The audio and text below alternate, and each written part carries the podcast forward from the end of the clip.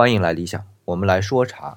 喝茶这件事儿说起来很有趣，但当它变成一桩任务的时候，就不那么有趣了。我最近就摊上这么一件事儿，为了能帮朋友挑选性价比比较高的红茶，朋友搞来了七八种不同价位的红茶。原本我打算每天泡上一壶，慢慢去感受各种红茶间带来的不同体验。我之所以每天会泡一壶茶，完全是因为我自己的经验啊，至少我认为，在一天中不是每个时刻都想喝茶的，而只有某一两个时刻特别想喝茶。只有在特别想喝茶的时候喝上一口，才能真正的去花心思去感受这茶汤带来的体验。如果泡茶只是为了解渴，不是说不行，但说去花心思体验这些事儿就很难办了。所以当我朋友和我说啊，你看能不能像做实验那样一次泡几种茶，然后每样都喝上一口，帮我拿捏一下的时候，我特别抵触。当然最后我还是用了这个方法泡了两种茶，但也只是两种啊，再多我估计连喝水的兴趣都提不起来了。但这个比较我心里明白，没有几分是打心眼里去评价的，完全只能在技术的层面上下结论。